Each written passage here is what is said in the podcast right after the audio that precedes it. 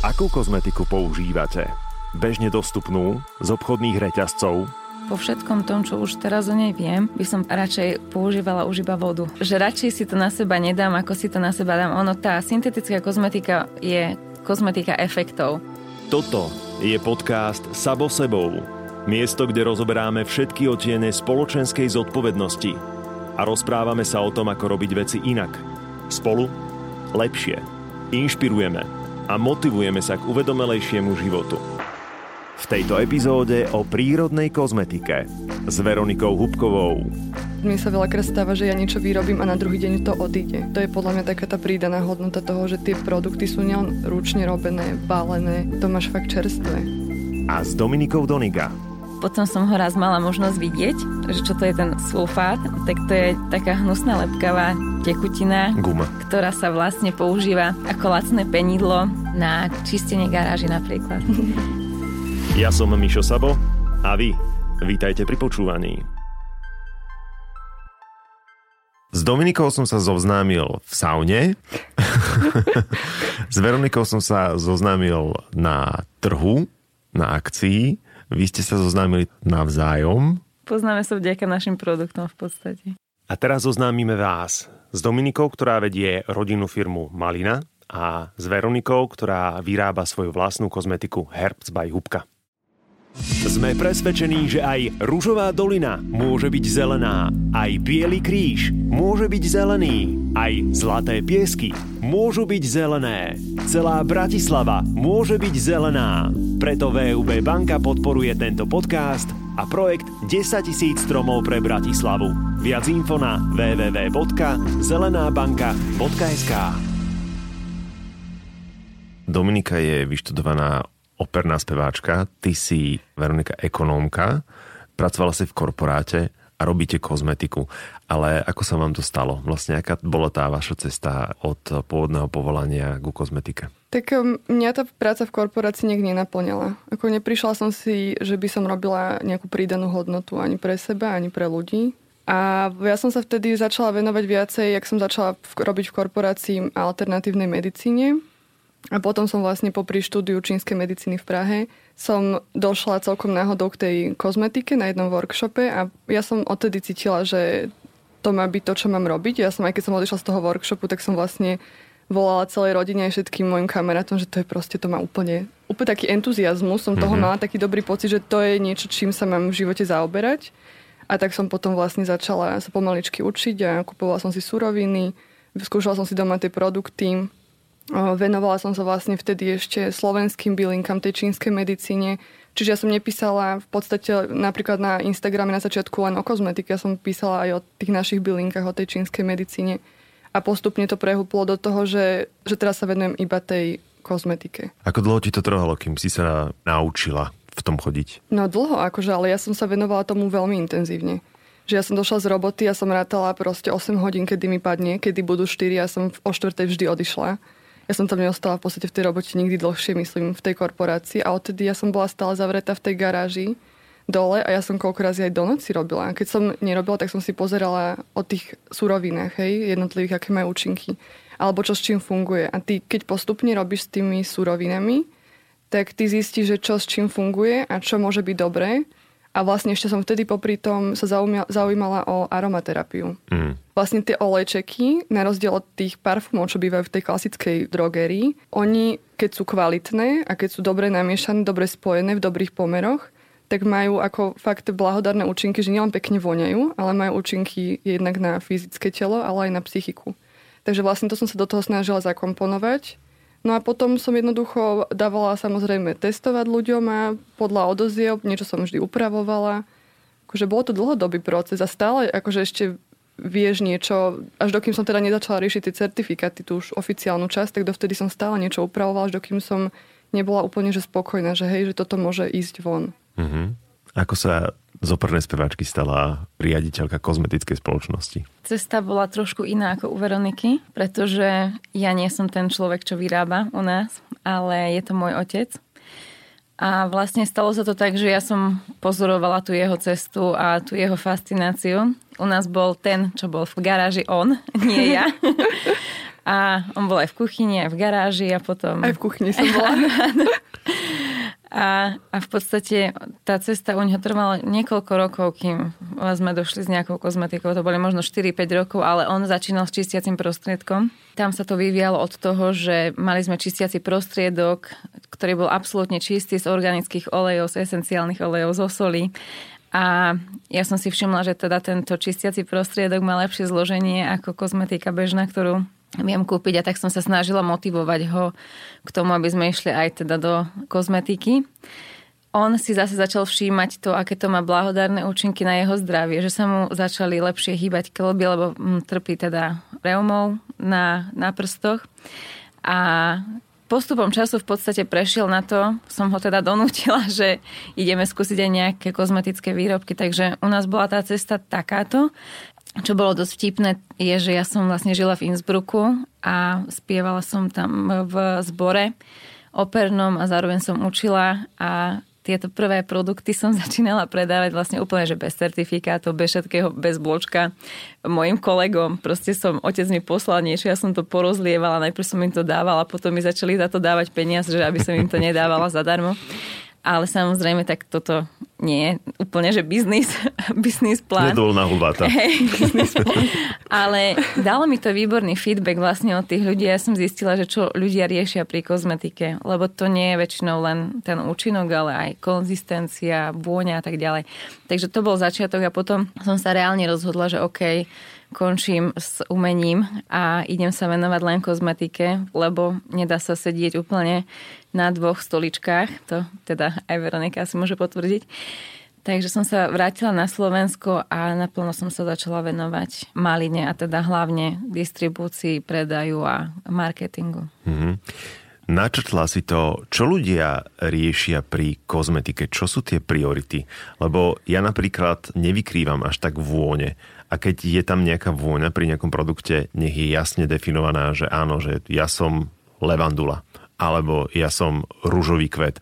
A nie, že vlastne otvoríš e, nejaký flakón alebo sprcháč a vytriskne na teba zmes rôznych aróm a vlastne nevieš identifikovať, že čo to je.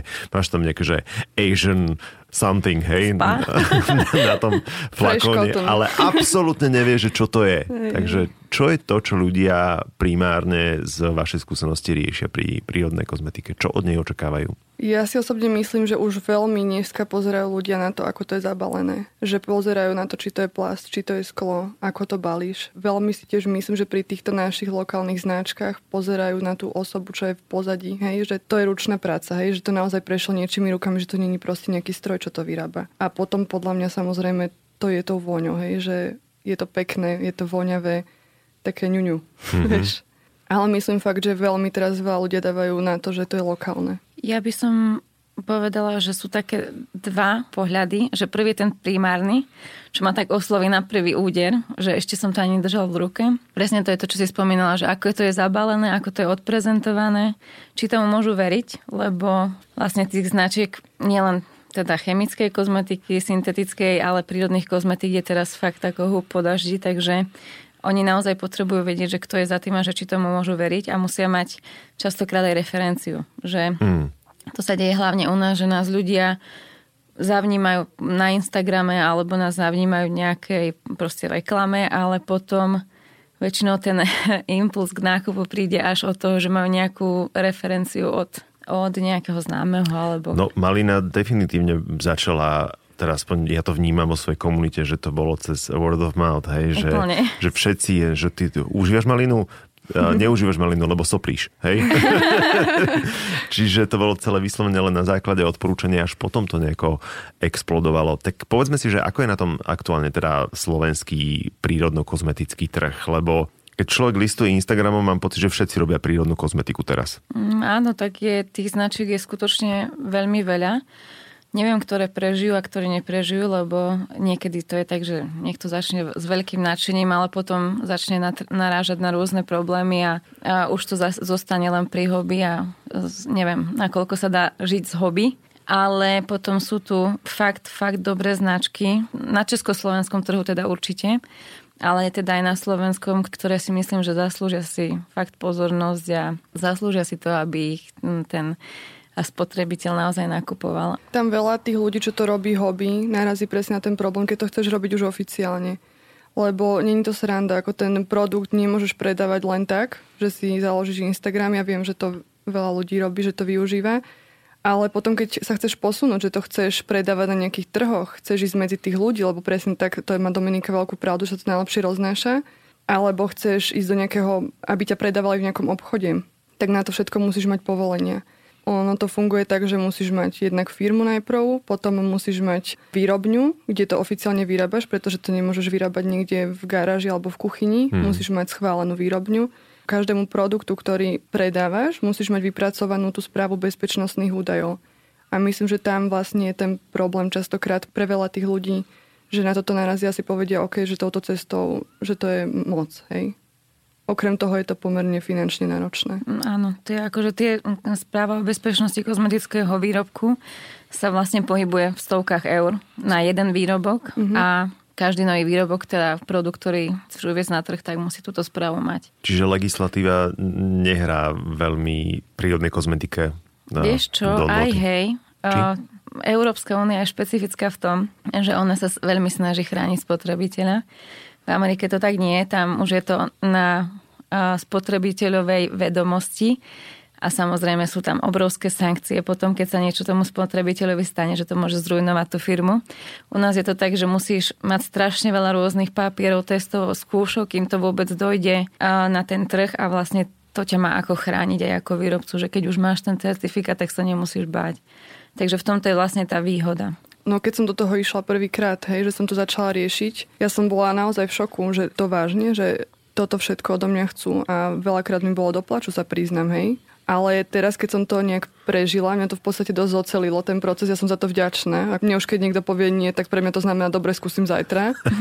takže mňa už malo čo odradí teraz. Takže napríklad jedna správa k môjmu produktu má okolo 120-150 strán. Takže ja sa cítim fakt, že viem za to dať ruku do ohňa. Jednak aj viem, lebo to vyrábam a druhák mám na to papiere. Takže som rada za to, že som si tým všetkým musela prejsť. Mm-hmm. A ešte, čo je také zaujímavé, že my teda robíme tie výživové doplnky a kozmetika je oveľa náročnejšia ako potravina, čo je pre mňa dosť také Paradox. fascinujúce a paradoxné, že je to tak, ale naozaj. Toto, s týmto som istým aj ja, vlastne, no nie, že bojovala, ale ja som ro- robila asi doma tinktúry lebo som sa hrala veľmi rada s bylinkami, ja som skúšala, tie mali tiež veľmi dobré odozvy. A ja som ich chcela zaradiť, ja som vôbec netušila, že vlastne to sa rieši úplne inak legislatívne ako kozmetika. Mm. A tiež som bola veľmi zarazená, keď som zistila, že napríklad tam sa to veľakrát nemusí testovať. Že tam sú úplne iné podmienky. Ja som nakoniec sa s tým rozlúčila kvôli tomu, že mi povedali, že okrem kozmetickej výrobne musí mať aj potravinárskú špeciálnu výrobňu. Takže vlastne vtedy som to, ja sa tam s tým ako rozlúčila, ale tiež som bola z toho zarazená, že na kozmetiku je to o mnoho, o mnoho náročnejšie ako na výživový doplnok. Mohli by sme sa porozprávať o tom, že aké príjemné sú tety napríklad na e, úrade hygieny, ale nebudeme sa v tom píplať. Poďme sa rozprávať o pekných veciach čom sú podľa vás tie najväčšie benefity prírodnej kozmetiky, okrem toho, že je to prírodné, aj keď treba jedným dýchom dodať, že nie všetko, čo sa tvári, že je prírodné, je skutočne prírodné. To keď vidím koľko razy v drogerii, že majú nálepku bio alebo že prírodné a potom si pozrieš, iba si to otočíš, lebo už keď robíš s tými surovinami, ty už vieš v tom, keď čítaš to INCI, čo je vlastne to zloženie, tak ty vieš, že ako čo je OK a čo není úplne OK. A keď sa pozerám koľko razy, že oni majú nálepku bio, a majú tam parfúmy všelijaké umelé mm. a tak ďalej, kozmetika detská a vyváže. To mňa to teda veľakrát zarazilo. No mňa takisto, ale vlastne tie kritéria na prírodnú kozmetiku nie sú až také náročné, že tam vlastne máš, môžeš mať veľký podiel nejakej syntetiky a stačí, že tam máš nejaký podiel prírodných zložiek a už to je akože prírodná kozmetika a ľudia bežne sa v tom až tak nevedia zorientovať. Čiže akým sme nerobili kozmetiku, tak ja som, nebudem hovoriť, ktorú značku používala s tým, že bože, to je určite úžasné, vedie to aj drahé a krásne to zabalené, prírodne to vyzerá. A potom som zistila, že čo je vlastne SLS. To by mal každý spotrebiteľ vedieť, že tam na tom zložení idú poporadiť tie jednotlivé zložky, poporadí v množstevnom. Čiže keď máš aqua prvé, tak je tam najviac vody, potom keď máš SLS druhé, tak je tam najviac toho sulfátu A potom som ho raz mala možnosť vidieť, že čo to je ten sulfát, tak to je taká hnusná lepkavá tekutina, Guma. ktorá sa vlastne používa ako lacné penidlo na čistenie garáži napríklad. A to si mnohí ľudia dávajú aj z drahých kozmetík na seba v tom, že wow, ako mám luxusnú kozmetiku a pritom sa umývajú niečím, čím sa umývajú garáže. Hej, tak. A potom sa vlastne tí ľudia čudujú, že používajú biokozmetiku a tie deti, alebo oni majú exémy z toho. Hmm. To je to, že tá nevedomosť. Ale tiež to berem tak, že tí ľudia, ja som nemala ani šajnu, dokým som sa s tým nezačala zaoberať. Kedy sa rozprávame naozaj že o prírodnej kozmetike? O prírodnej kozmetike, ako je zadefinovaná v legislatíve alebo v nejakých certifikáciách, to je stále tam, ten podiel syntetiky je tam povolený. Vlastne tie certifikáty, aby som teda upresnila, tak sú, že máš čisto syntetickú kozmetiku, to je taká tá bežná, čo dostaneš v drogerii a v podstate tam má len syntetické zloženie, syntetické parfémy a tak ďalej. Potom je prírodná kozmetika, ktorá má aj aj. A potom je organická kozmetika, ktorá má až 95%, myslím, že musí pozostávať z organických, teda prírodných zložiek. A len 5% môže byť niečo buď e, anorganické alebo nejaká schválená syntetika, lebo to už musí prejsť proste nejakým, e, ak to je v organickej kozmetike nejaká syntetika, tak tá je už nejak zakategorizovaná, že to nemôže byť hocičo. Takže toto je certifikácia, ale ľudia sa v tom veľmi nevedia zorientovať. Mm. Je to pravda. Ono okrem toho, napríklad ja keď som robila tie certifikáty, tú kartu bezpečnostných údajov, tak oni sledujú každú zložku. Čiže ja napríklad viem, že to je prírodné, hej, aj oni to vedia, preto vlastne mi dali tú správu bezpečnostných údajov lebo tam sa sleduje fakt, že napríklad ty máš zloženie, ja neviem, ten jeden produkt má 10 zložiek. Nielen ten tvoj produkt má tú kartu bezpečnostných údajov, ale oni ju pýtajú ku každej jednej ingrediencii. Čiže vlastne ty to musíš zháňať a tým pádom to máš nejak vlastne zabezpečené, že vieš, že používaš kvalitné veci do toho. Mm-hmm. A taktiež sa vlastne študujú pomery. Napríklad pri tých esenciálnych olejoch je to veľmi dôležité, alebo pri tej vôni, hej, čo sa dáva do tej kozmetiky. Nemôžeš to len tak si streliť, že hm, tu nadám 15 kvapiek, alebo 40. Lebo sú oleje, ktoré sú fakt silné a mohli by ti viacej poškodiť, ako ti pomôcť. Čiže vlastne preto sa sleduje aj esenciálny olej. Všetko, každá jedna ingrediencia. Tie esenciálne oleje ešte doplním, ak môžem. Mm-hmm tak oni majú podzložky. Každý olej je vlastne zložený z rôznej z kompozície ďalších olejov. Častokrát tam vysoký podiel je tam alergénov v tých esenciálnych olejov a myslím, že súčet tých alergénov z esenciálnych olejov nesmie byť vyšší ako 1% podielu v tej kozmetike. Mm-hmm. V tom finálnom produkte. Celé sa sme tu mali, hej? Na to si dať pozor. Čo je ešte taký výkričník? Ja by som povedala, že tie parfumy určite. Umelé vône, to je to presne, že vôňa čistej bavlny a vôbec nemáš šajnu, čo tam je. Alebo podľa mňa potom, aspoň pre mňa je takým veľkým strašekom antiperspirant. Strašne veľa ľudí to používa. Nechcem hovoriť teraz nejakú značku, hej, ale však asi vieme, o čom hovoríme. A tam, keď si pozrieš tie zlo- zloženia, tie parabeny, tie vlastne ten hliník, to pôsobí tak, že vlastne ono to ako keby zabránilo tej potnej žláze vylúčovať, lenže to potenie je prirodzené pre človeka. Ty sa máš potiť. A tie prírodné deodoranty napríklad oproti tým antiperspirantom regulujú tú vlhkosť a ten zápach. Ale nemajú ti zabraniť sa potiť, lebo to je nejaká súčasť toho vylúčovania toho tela. Okrem teda toho SLSK a tých parfumov, aj tie antiperspiranty sú pre mňa aspoň taký veľký nejaký neviem či strášek, ale čo by som povedala, že v proti prírode už aj keď logicky rozmýšľaš, hej, že, hmm. že idem si upchať potnú žlázu, aby som sa nepotil, tak není to asi úplne prírodné. Čo sa týka prírodnej kozmetiky, tak e, je to ťažké, lebo sme si spomínali, teda hovorili sme si na začiatku, že, že nie všetci výrobcovia prírodnej kozmetiky, hoci ju predávajú, tak reálne majú tieto bezpečnostné správy vypracované. Asi je to fakt o tom, že dôverujem tej značke preskúmal som si ju, zistil som, aké je pozadie, zistil som si dokonca aj referencie od ľudí e, a až potom si to kúpim a skúsim si vyskúšať nejakú, nejaký jeden produkt, či mi sedí alebo nie. A naučiť sa čítať zloženie. To je podľa mňa strašne dôležité vedieť, rozumieť tým jednotlivým zložkám. Lebo niektoré zložky môžu vyzerať aj odstrašujúco. Ja som sa zlakla napríklad, keď som videla, že benzíl benzoát Áno. A ja, že pre Boha to bude niečo určite z ropy a pritom to je vlastne súčasť esenciálneho oleja prirodzené, hej? Mm. Alebo tie emulgátory mávajú častokrát veľmi také zvláštne názvy, že by si sa tiež pozrel, že to určite nemôže byť prírodné. Ale ja som si napríklad všimla, že už veľa značiek uvádza, hej, že ty keď si rozklikneš o, ich produkt niekde na e-shope, tak máš to inci, čo tam je to zloženie na tom produkte, tak ho máš preložené, hej? Aha. Že toto je bambucké maslo vlastne. Mm, toto je vlastne emulgátor. Uh-huh. Je z takého a takého pôvodu. Čiže myslím, že aj to zbudzuje taký väčší potom záujem o tú značku že to uvádzajú, že to vlastne prekladajú pre toho spotrebiteľa, aby to bolo jednoduchšie pochopiteľné pre neho. Áno, lebo my to zloženie musíme uvádzať v tých inci názvoch, čo sú, myslím, že latinské mm-hmm. názvy a to nie každý vie, čo to presne znamená. Dobre, a človek, keď sa dostane už teda cez tú hranicu, že už sa nejak v tom celom zabýva, čo môže človeku priniesť do života používanie prírodnej kozmetiky oproti tým štandardným značkám, kam sa dokáže človek zdravotne posunúť? Koža je najväčší orgán v tele, hej.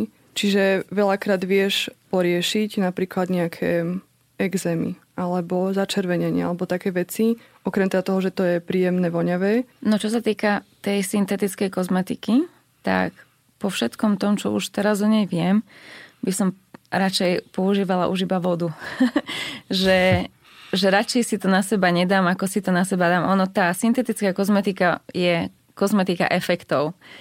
Čiže dám si nejaký šampón, ktorý mi spraví krásne, obalím mi vlas nejakým silikónom, krásne mi ho navonia, ja mám úplne pocit, že mám úžasné vlasy, ale pritom som si napustila vlasy chemikáliou. Hej, tam na hlave je najjemnejšia pokožka a zároveň je pokrytá vlasmi u väčšine ľudí to znamená, že je tam ešte znížený prísun vzduchu, ľahšie sa tam tvoria baktérie. Ak majú ľudia nejaký problém s exémom, tak väčšinou sa to prejaví teda aj na tej pokožke psoriáza napríklad, na tej pokožke hlavy. A tým pádom vlastne by som vôbec nešla cestou nejakej syntetickej kozmetiky pri tom, keď mám nejaké kožné problémy, ale aj keď som zdravý človek. Takže syntetiku by som zo života v maximálnej možnej miere vylúčila, pretože aj keď oni píšu, že majú dermatologické testy, tak dermatologické testy, oni sa nerobia v dlhodobom ráze, že po 15 rokoch ti budú testovať, čo to s tebou spravilo, že si používal každý deň nejaký šampón a že koľko sa cez ten absorpčný orgán koža dostalo vlastne do tvojho obehového systému a čo ti to v dlhodobom ráze prinieslo. Takže syntetiky sa vzdať a potom ísť radšej teda po tých prírodných produktoch a aj tam si treba dávať vlastne pozor, mm. že čo si vyberiem.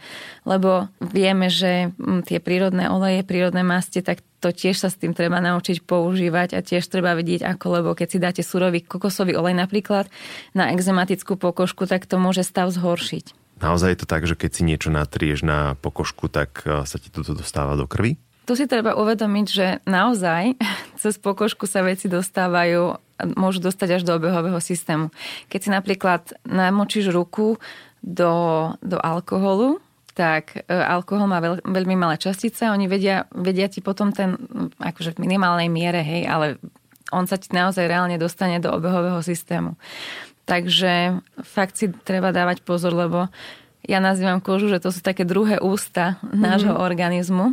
A častokrát tam, kde nie je prísun krvi, my sme vlastne preto začali robiť kozmetiku v širšej rade produktov, lebo to ani nebol na, na začiatku náš zámer, ale my sme mali tie elixíry a vedeli sme, že cez obehový systém, cez tráviaci trakt sa nevieme dostať úplne všade, napríklad svaly, klby. Takže tam sme to zač- začali riešiť cez pokožku, pretože cez tú pokožku sa to vie dostať rýchlejšie niekam ako cez tráviaci trakt to, čo si hovorila, že koža vlastne sú ako keby druhé ústa, to my sme sa vlastne učili aj na tej škole v čínskej medicíne, nás tam všetko učili lekári. Každý prejav na tej koži ti niečo hovorí, hej, že napríklad akné, exém, môže to byť nejaká horkosť vnútorná, čiže jednak sa to dá samozrejme zlepšiť aj tou kozmetikou, samozrejme sa s tým dá pomôcť, ale tiež si myslím ja napríklad, že nemusí to na nejaký daný problém, keď niekto fakt rieši, ja neviem, akné alebo nejaké dlhodobé exémy, nemusí to mať okamžitý efekt, ale tiež tam treba vlastne robiť aj niečo znútra, hej? že treba niečo zmeniť. Tam je to veľmi individuálne, samozrejme, to sa nedá povedať, že nejedz vysmažané alebo nie mlieko. paušalizovať. Čiže to je fakt veľmi také individuálne. A keď sa niekto ešte zaoberal tým, že existujú niečo ako bridariani, tak tí sú vyslovene postavení na tom, že príjmajú energiu cez pokožku. Mm-hmm. Akože, dobre, to možno, že už zachádzame do nejakých extrémov, ale koža naozaj vie vyprodukovať nejakú výživu pre telo len tým proste, čo mu je vystavené slnečnému žiareniu, vitamín D si vieme vyrobiť sami. Takže je to veľmi dôležitý orgán. Aký vplyv má kozmetika na životné prostredie? Tak ak používame syntetickú kozmetiku, tak ona je veľmi podobná čistiacim prostriedkom, iba že nedráždi našu pokožku alebo ju dráždi menej, ako keby som sa umila s jarou alebo s nejakým iným prostriedkom. Takže všetko, čo obsahuje, tak ide automaticky do kanalizácie, do pôdy a keď sú to silné chemikálie, tak samozrejme tú pôdu znečistujeme a ďalší pohľad je obaly. Mm, Hej, že... Presne, to som na to som myslela práve.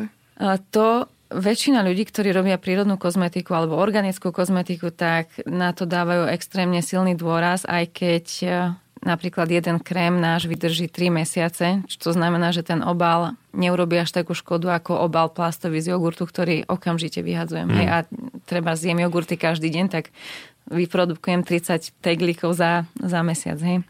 Ale dávajú si na to, čo sledujem, veľ, veľmi veľký pozor. My sa snažíme napríklad e, buď sklo používať, alebo používame recyklované plasty, keďže nie je to úplne jednoduché zabaliť niečo olejové e, do papiera napríklad, alebo do nejakého iného recyklovateľného materiálu. Ale tak my sa konkrétne snažíme sledovať tie trendy v obalovej technológii a čo sa dá, tak to vylepšujeme. Ja v podstate to isté. Ja som takou mojou, ja neviem, víziou, alebo keď som začala robiť o, tú kozmetiku, že som sa zaoberala tými certifikátmi, bolo, že to musí byť o, ekologické. Hej, že vlastne každý ten produkt je v skle, okrem, myslím, odličovacích tamponov, čo šije ma babka, bývalá krajčírka, tak tam mám takú hliníkovú tubku, ktorá aby si to mohli prenášať so sebou. A teraz som sa vlastne snažila hľadať nejaké iné možnosti. Napríklad mám jeden produkt, je to gel na intimnú hygienu, ten je veľmi populárny. A tie baby, bolo, veľa mi písalo, že im bolo ľúto no, vlastne kúpovať novú flaštičku a tú starú vyhodiť. Tak sme riešili napríklad čapovanie. Hej, že tá kozmetika sa dá potom dočapovať. Nedá sa to pri všetkých produktoch, tak vlastne aspoň pri tom, čo sa to dalo, som sa to snažila takto poriešiť. A ja napríklad teraz momentálne som zmenila firmu, lebo to není len o tom obalovom materiále, myslím sklo alebo plast, mm. ale o to, čím to lepíš. Alebo do čoho to balíš, tie krabičky. No a vlastne ja by som teraz od nového roka sa to hádam podarí, mala mať všetky tie sviečky a všetky krabičky, ktoré budem využívať s takým vlastne to FSC certifikát. Ono je to vlastne taká iniciatíva, čo vznikla, neviem, myslím, že v 90. rokoch a je to vlastne z chránených lesov kde vlastne tí lesníci, všetci tí pracovníci normálne majú zaplatené a ten certifikát musíš mať na to, musí to byť z toho dreva, z toho mm. vyrobeného z tých lesov a máš vlastne vždy potom na krabičke takú pečiatku. Myslím si, že niektoré značky to už tu na Slovensku aj majú a teda ja by som sa rada k ním pripojila, takže aj to je také, že vlastne není to len o tom skle, ale, alebo teda o tom nejakom recyklovateľnom plaste, ale aj o tom, do čoho to balíš a čím to olepuješ. Uh-huh. Pri prírodnej kozmetike si musíte dávať pozor na to, akú environmentálnu stopu po sebe zanechávate, ale na čo narážate? Čo je taký problematický bod v tomto, kde ešte cítite, že máte nejaké rezervy alebo medzery? Ja napríklad aj dostupnosť tých produktov. Ono je to samozrejme je to nákladnejšie. Čiže potom aj cena toho celkového produktu je drahšia to niektorí tí ľudia až tak nevidia, vieš. To je, mm-hmm. Aj to je ten problém podľa mňa. Napríklad, keď som riešila balzamy na pery, plastová tubka, klasická, ťa vidie možno 10 centov, hej. Ale keď to chceš nájsť akože v nejakej ekologickej verzii, som sa snažila dopatrať k takým tým papierovým tubám, tak to je o mnoho drahšie. Mm. Je to podľa mňa každým rokom lepšie, tá dostupnosť pre nás ako pre výrobcov tých ekologických obalov, ale stále niektorých tých um, pri niektorých tých typoch obalov je problém. Tým pádom je to o dosť nákladnejšie. Mm-hmm. Mm, a ide aj o tú dostupnosť tých obalov, že napríklad ja nedokážem v Európe nájsť dodávateľa skla, komukoľvek napíšem, že či vyrába také a také, tak reálne tí ľudia ani neodpovedajú na e-mail. Ja som písala do Nemecka, proste do rôznych firiem veľkých sklárskych, čo robia farmaceutické veci, takže ja mám tegliky, napríklad sa priznám, a je mi to veľmi ľúto, ale je to tak, mám sklenené tegliky na krémy z Číny. A jediný dôvod je, že proste tam je tá komunikácia veľmi rýchla a veľmi dobre reagujú a som si povedala, že OK, tak je to sklo, tak nebudem to až tak dramatizovať, ale nič by mi neurobilo väčšiu radosť, ako keby som našla dodávateľa, ktorý by vedel dodať sklo v Európe. Už len preto, aby som nemusela riešiť dovoz. Mm ešte vďaka korona kríze nám totálne zlyháva logistika, čiže už sme tu mali mať nejaké obaly, stále tu nie sú, lebo niekde vysia. Takže aj s takýmito vecami sa stretávame ako výrobcovia. No a potom mám teda ten recyklovaný plast a ten mám z anglickej firmy a to môžem povedať, že ten je fakt oveľa drahší než akýkoľvek, keby som chcela plast Číny, čo absolútne nechcem tam je to násobne drahšie, ten recyklovaný plast anglická, ale ten produkt je kvalitnejší, ten obal. A je to tým, že cítia teraz výrobcovia, že OK, že svet sa poblázni, lebo ide byť eko a ideme byť všetci zelení, pozícia, kedy oni môžu vydierať, chceš, zaplať, alebo ešte stále je to také niž. Áno, nemajú technológie ešte na to a nemajú dostatok odberateľov. Stále je to obrovský nepomer tých ropných plastov, teda bežných, klasických, nerecyklovaných. Je to ľahšie vyrobiť ako recyklovaný plast, takže stále je to marginálny podiel, teda, ktorý my tvoríme hej, s tými recyklovanými, teda snahami o recyklované obaly. A tu presne by mala zakročiť napríklad Európska únia alebo nejaké... Mm, niekto, kto by proste vyvinul tlak a zakázal by niektoré veci. Hej, to je asi podľa mňa jediná cesta a tým vlastne donútil aj tých výrobcov, aby vyrábali len obaly, ktoré splňajú nejaké vyššie ekologické štandardy. Ale ako ja si myslím, že k tomu určite príde. Určite. určite Lebo ja asi nemám až takú skúsenosť ako ty, pretože ja to robím naozaj zatiaľ v malom. Čiže ja som nikdy neriešila nejakú dodávku zo zahraničia, hej, že ja to riešim tu na Slovensku, čiže ja mám ešte väčší problém. Tým pádom ešte je to drahšie, keď to bereš. Áno, lebo ty to berieš od Malom, redistribúcie. Áno, áno, áno. To máš ako s potravinami, vieš, keď si zoberieš, že teraz veľa, veľmi veľa intolerancií. Kedysi, keď mal niekto celiakiu, mal fakt problém zohnať tú nejakú múku bez lepkov alebo niečo. Teraz máš bezobalové obchody, všelijaké tieto bioobchodíky na každom rohu, lebo je to viacej ľudí má s tým problém. Mm tým pádom je väčší, väčší dopyt, dopyt potom a ja si myslím, že takto to isto bude aj v kozmetike časom, že tým, že naozaj už keď ideš robiť prírodnú kozmetiku, tak ja si myslím, že keď ideš vyrábať do nejakého plastu, ideš sám proti sebe. Vieš, takže ja si myslím, že aj ten dopyt potom sa vlastne zvýši a bude sa to nejakým spôsobom riešiť. Blížia sa Vianoce a možno práve tento podcast môže byť motiváciou pre ľudí, že nechoďte do tých obchodiákov, veď čo by ste tam robili? Sú tam škaredí ľudia, všetci sú v strese, každý od vás chce peniaze, ešte tam chytíte aj koronu, máte pestru ponuku krásnych slovenských domácich lokálnych produktov, ktoré si môžete objednať online bez toho, aby ste museli niekam ísť, bezkontaktne vám to môže prísť domov. Čo je pre vás symbolom Vianoc z tej prírodnej kozmetiky? Keby ste mali dať poslucháčom jeden typ, že buď, buď je to vôňa, alebo je to produkt, alebo je to zložka, alebo čo pre vás znamenajú v tej prírodnej kozmetike Vianoce? Mňa okamžite napadla, že škorica. Mm-hmm. to je proste vôňa škorice, neviem z akého dôvodu sa u mňa spája no, s Vianocami. A škoricový esenciálny olej sa teda používa aj v kozmetike. Aj my ho dokonca máme v jednom šampóniku, ale podľa mňa je to skôr taká tá neha. Ja by som nepovedala, že konkrétne nejaká zložka, ale skôr neha a taká láska k sebe samému. A konečne, že človek by si mal nájsť čas a naozaj sa nejakým spôsobom pohľadiť a na to si myslím, že presne tá prírodná kozmetika by mala slúžiť, že jednak, že má myseľ v poriadku, lebo je si vedomý toho, že to, čo používa, nikomu tým neškodí, nezaťažuje tým životné prostredie, podporuje tým, ak si kúpi teda nejakú lokálnu značku, tak podporuje lokálnu ekonomiku a zároveň používanie tej prírodnej kozmetiky je naozaj podľa mňa nielen nejakou funkciou, ale aj takým skutočne zážitkom. Ja možno nejak verím nejakým spôsobom na to, že keď to máš od nejakého lokálneho výrobcu a prejde vlastne celý ten proces jeho rukami, že ten produkt má možno takú inú energiu. Možno je to tým, že odkedy vyrábam ja, že viacej podporujem lokálnych výrobcov, teda akože už asi vo väčšine úplne mojich nákupov, ale ja mám z toho strašne dobrý pocit. Mm. Lebo ja viem, čo za tým je. Asi no, lebo tie veci majú dušu a ty Áno. vidíš v tom produkte, že to má také dušu. Také niečo navyše, také proste, čo nekúpíš, vieš, to je nejaká taká prídaná hodnota, tá energia, alebo proste kus toho človeka, čo za tým stojí. A to nie je ani žiadna ezoterika, ale to je hej, proste hej. reálna vec, že tá vec má nejakú inú vibráciu. Presne, mm. presne to. Lebo keď prídeš do klasickej drogerie, tak to tam vidíš v tom regáli a vidíš tam, ja neviem, 10, 20, 30 produktov takých istých a vidíš, že to je spásu, že to nie je manufaktúra, ale keď ideš uh, napríklad, ako my sme sa stretli v Povazkej Bystrici na tom trhu, tak si tam mala ten stánok a z každého produktu si mala 5-6 kusov a zrazu len pozeráš reálne v čase a v priestore, ako tie veci každým ďalším zákazníkom miznú. A to, že zmiznú, znamená, že tam už nebudú v ten deň. Hej? A to je tá vzácnosť toho celého a tá krásna emócia, pretože vidieť v reálnom čase aj to, ako to tých ľudí nadchýňa, pretože ja nemám pocit, že niekto by v klasickej drogérii si otvoril napríklad fačko alebo ja neviem, Rexon a odpadával tam nad tým, lebo to jednoducho nie je dôvod. Ano. Pri všetkej úcte. Ako to je pre predajcov veľmi krásny moment. Ja to mám teda veľmi rada. Ja chodím teraz ešte do starej tržnice predávať soboty. A bude tam dokonca aj Vianočná tržnica. Bude to otvorené, myslím, od konca novembra do konca decembra. Každý stredu, štvrtok, piatok. A to stretnutie s ľuďmi, to je napríklad to, čo ja som sa na, na to strašne tešila, že ja som aj kvôli tomu tie certifikáty a všetko to prežila nejakým spôsobom. Ja som sa strašne tešila ten kontakt s tými ľuďmi.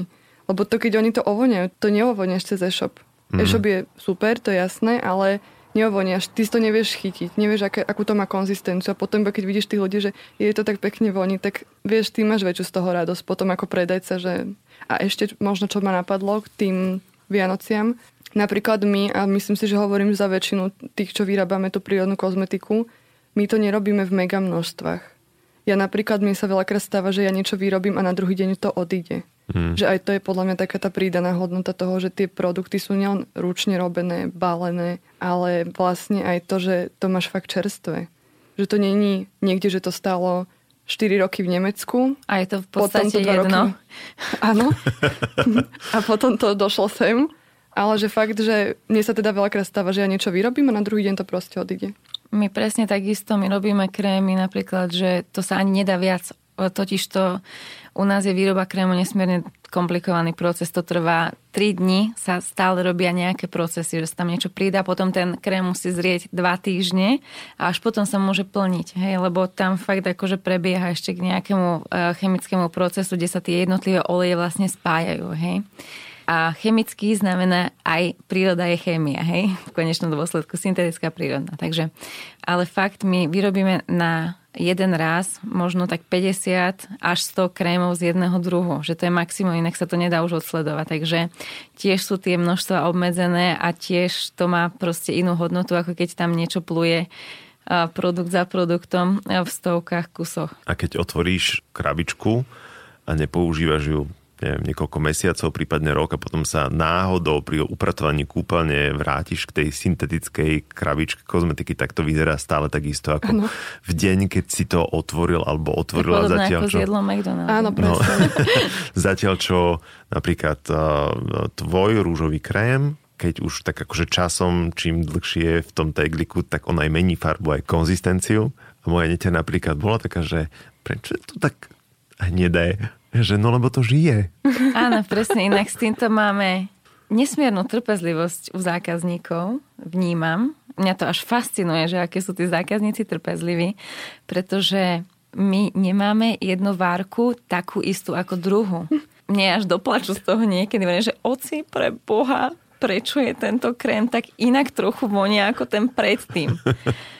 A on, že ja som tam dal všetko presne tak isto ako minule. Ale to je ako s pečením. Proste ty môžeš dať tie isté ingrediencie kvázi a ten koláč vyjde inak. A to neznamená, že má horšie účinky alebo ten je slabší, ten je silnejší, ale to je život. To je tá príroda. Elixíry raz je hustejší, raz je väčší, raz je tmavší, raz je... Nedá sa to ovplyvniť a ja fakt, ja stále len čakám, že keď niekto mi príde a vynadá mi, že a prečo to nie je také isté a minule to bolo také, ako ľudia sa na to pýtajú, ale vôbec sa na to nepýtajú v zlom. Mm-hmm. Len sa pýtajú, že aha, je to tak, má to takto byť a ja im poviem, že áno, nehnevajte sa, ale No teraz je ten hloch taký iný a viacej to gelovať je, takže... Ja to presne toto isté, ale ja si zase myslím, že to je to čaro. Ja napríklad robím mydla a robím ich vzorované, to znamená, že nie je tam jedna farba, ale viacej a to nikdy neurobiš to isté. A ja mám ten istý recept, hej, že ja používam, ja mám presne odsúhlasený ten recept podľa toho certifikátu a podľa neho robíš. Ale vždy to mydlo vyjde inak. Vždy to maslo má proste inú konzistenciu. A môže to mať aj trochu inú vôňu, pretože aj tie ingrediencie, ktoré bereš, môžu byť z inej šarže, hej. A to je proste, ale podľa mňa na tomto, mne sa tamto tiež nesačudujem, že sa nikto na to nepýta, nesťažuje. Ale ja si myslím, aj keby som na to niekto spýtal, poviem, že to je presne to čaro toho, že nemáš každý kus úplne rovnaký. Každý kus je originál. Je, je, každý kus je originál. A to je vlastne ten život v tom, akože organik znamená živý, hej? Mm-hmm. Takže to je to, ono to pracuje, ono, keď berieš olivový olej zo Španielska a z jednej strany kopca, na druhej strane kopca už bude mať iné živiny, iné tie jednotlivé zložky, ktoré tam budú, budú mať trolinku, sa budú líšiť a to bude trolinku inak reagovať potom s tými ďalšími zložkami, takže v tom je tá krása. Dobre, aby toto nebol záver, počuli ste reklamný rozhovor, hej, tak dávam úlohu. Skúste dať tip, keď už teraz sme zabrdli aj do Vianoc, na jeden lokálny produkt kozmetický, ale nie vašej značky. Ja mám rada, lebo teda ospravedlňujem sa všetkým ostatným, ale poznám teda túto značku vďaka tomu, že sme aj v nejakých spoločných obchodoch a je to teda značka Milo. A dokonca sme ju aj odporúčali od nich krém, pretože naše krémy sú skutočne veľmi intenzívne a keď majú ľudia nejaké problémy e, s kožou, tak im to vie veľmi pomôcť, ale treba to ako keby trošku zbrzdiť ten náš krém a odporúčam im teda krém Olala, aby si naniesli od Mila najprv až potom použili náš krém, lebo sa bude tak pomalšie uvoľňovať do pokožky. Čiže Olala aj milujem, lebo tam sú zase surové oleje, surové kakaové maslo, myslím bambucké maslo, krásne to vonia a je to taký mastný krém, takže toto je určite krém, ktorý by som odporúčila aj značku Milo mám veľmi rada a teda tiež presne viem, kto za ňou stojí, ako to robia, s akou dušou, takže toto je. Mm, keď budete hľadať na internete, tak Milo sa píše s tvrdým i. Áno. A ja by som asi, rozmýšľala som, lebo väčšinu používam niečo, čo si namiešam, ale čo nerobím, sú šampóny na vlasy a mm. veľa ľudí sa ma to pýta a ja vždy odporúčam značku a tiež som sa vlastne s ňou stretla. Nepoznám tú pani, čo to robí, alebo slečnu, myslím, že to je pani. Je to značka Midla v Strenčianských teplíc a ja používam ich sírový šampón, ktorý síce nie veľmi pekne vonia, ale má o to lepšie účinky. A o, ja som sa s nimi tiež takto vlastne stretla cez, že sme boli vlastne v jednom bezobalovom obchodíku a predávala tam tá pani šampón, tak som vyskúšala. Vyskúšala som viacero druhov aj od ďalších našich e, slovenských značiek, lebo vlastne mi začali veľmi ubližovať tie klasické šampóny mm. z drogerie. Toto je jediné, čo mi fakt sadlo. Za mňa z maliny definitívne elixír je jedno ktorý, ale elixír, ktorý si ráno nakvapkáte do mekej vody, vypijete na lačno a ste potom absolútne fit. a odporúčam začať mintom a potom prikurovať postupne a skončiť pri verzii bitter, lebo tá je naozaj už pre pokročilých. A od húbky odporúčam, a to bola láska na prvý pohľad, aj na prvé pocítenie, keď som kvapol ten elixír pleťový do dlane a používam ho dodnes. Mám tri druhy podľa typu pleti. Ale ty si mal ten uh, s geranium. Áno. On krásny voní. Pleťový elixír podľa typu pleti je to rozdelené a tam je geranium coenzym Q10 a je tam šípkový olej. Strašne pekne to voní spolu. Úžasné, úžasné. Ja mám geranium na vlhkú pleť ešte. Presne, tak to je veľmi dôležité. Aj Potom sa to vstrebe. Dobre, devčatá. Šťastné a veselé. Aj tebe, ďakujeme. ďakujeme za pozvanie. Ďakujeme za pozvanie. Možno predčasne. Aj vám šťastné a veselé. A nie len to, ale aj striedme a s ohľadom na životné prostredie. Ak rozmýšľate nad ideálnym darčekom pre svojich milovaných, verím, že tento podcast vás naviedol k prírodnej a k organickej kozmetike. Nie len počas sviatkov, ale hádam natrvalo. Na sociálnych sieťach, na Instagrame aj na Facebooku ma nájdete ako MXSABO. Pokojne mi napíšte, ktorú kozmetiku používate. A nezabudnite prosím tento podcast odporúčať ďalej. Vďaka. Vážim si, že ste nám venovali svoj čas.